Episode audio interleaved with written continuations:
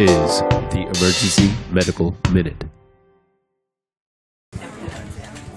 All right, guys, I hope you're ready for some intense pathophysiology. We're going to call on Zoe, my scribe, who's done all the research. No, okay, but we'll, we'll skip that. But and to give her credit, she actually did a lot of the kind of background because we're talking about this, and she really kind of got into the pathophys behind it for all of your sake, because I don't understand as well, and I never really did well in that, to be honest. Don't tell all my patients that.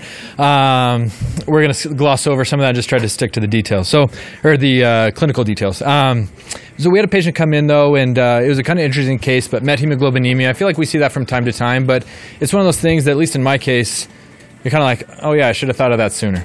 Uh, but he's kind of hypoxic and looked distressed, and he's tachycardic and just looks kind of dusky and terrible. And you know, of course, you, you know, kind of go down a lot of cardiac and other kind of vascular stuff you know, with him, and you know, still looks terrible, and still like you know, like on a non-rebreather, even on BiPAP, can't get his pulse ox above like 85%. And I don't remember quite every detail in his case, but it, it was definitely kind of that scenario that comes across you know commonly.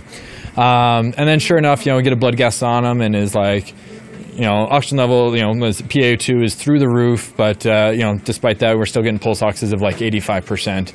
Um, so it's just one of those things to kind of have on a differential when you see that. When you just you can't get any, you know, you feel like you can't oxygenate them, um, and then you get an X-ray or you get a CT, and their lungs are completely clear, and there's no blood clot, and there's not really another explainable cause for that.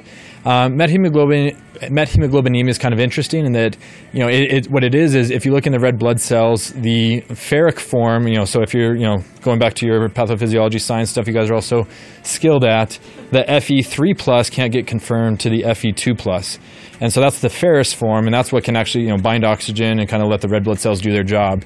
Um, so it's kind of a dysfunction of that enzymatic process to get it down, you know, to that area. So because it won't break down, then it's having a hard time doing what it should and transporting oxygen. And as a result, patients are kind of dusky and blue when you actually check that level, what was one, one thing I found out was interesting is you know if you order a co-ox panel, they actually like we already had an ABG done, so they had the co-ox panel resulted in like a minute because I guess they run it every time already.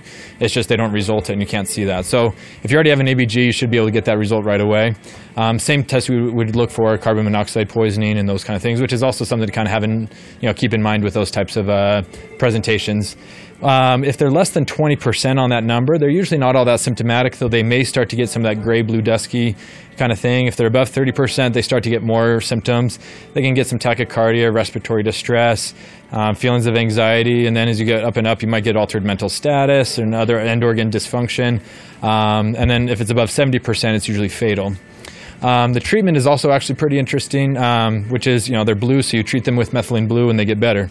Um, and so you know you give them that you know very potent blue dye, and it basically helps that enzymatic process that can convert iron back to that uh, you know ferrous form instead of the ferric form. Uh, it's pretty quick. You should see results within about 20 minutes. You can repeat the dose of that. Um, the exception is if they have a history that sounds like their G6PD deficiency, Mediterranean descent, or strong family history of it, um, then you shouldn't do that. You actually treat with high dose vitamin C. Um, and then the things that set people off with that. So apparently, I didn't also know this. Most cases are not congenital granted, except for the G6PD deficiency patients. Um, but you know, it's it's something that just often is acquired. There's usually some provoking factor, and it's often medications. Most of the medications are obscure things that we don't often reach for. You know, dapsone is an example. We're not really treating a whole lot of patients with dapsone anymore. Um, but some of the more common things that we think of are lidocaines. We use those all the time. Um, in his case, I don't think we ever really found what triggered him or what set him off. Um, it was interesting, you know, as far as kind of why that was, but we're, we were not exactly sure. But there are a few particular medicines you look for, um, but probably the by and large the most common known you'd see is, is um, some kind of you know benzocaine, lidocaine, something in that family. Emergency Medical Minute is and always will be about free medical education. Medicine's most prolific podcast is successful because of our supporters, donors, and of course, our listeners. Please like us on Facebook and follow us on Twitter.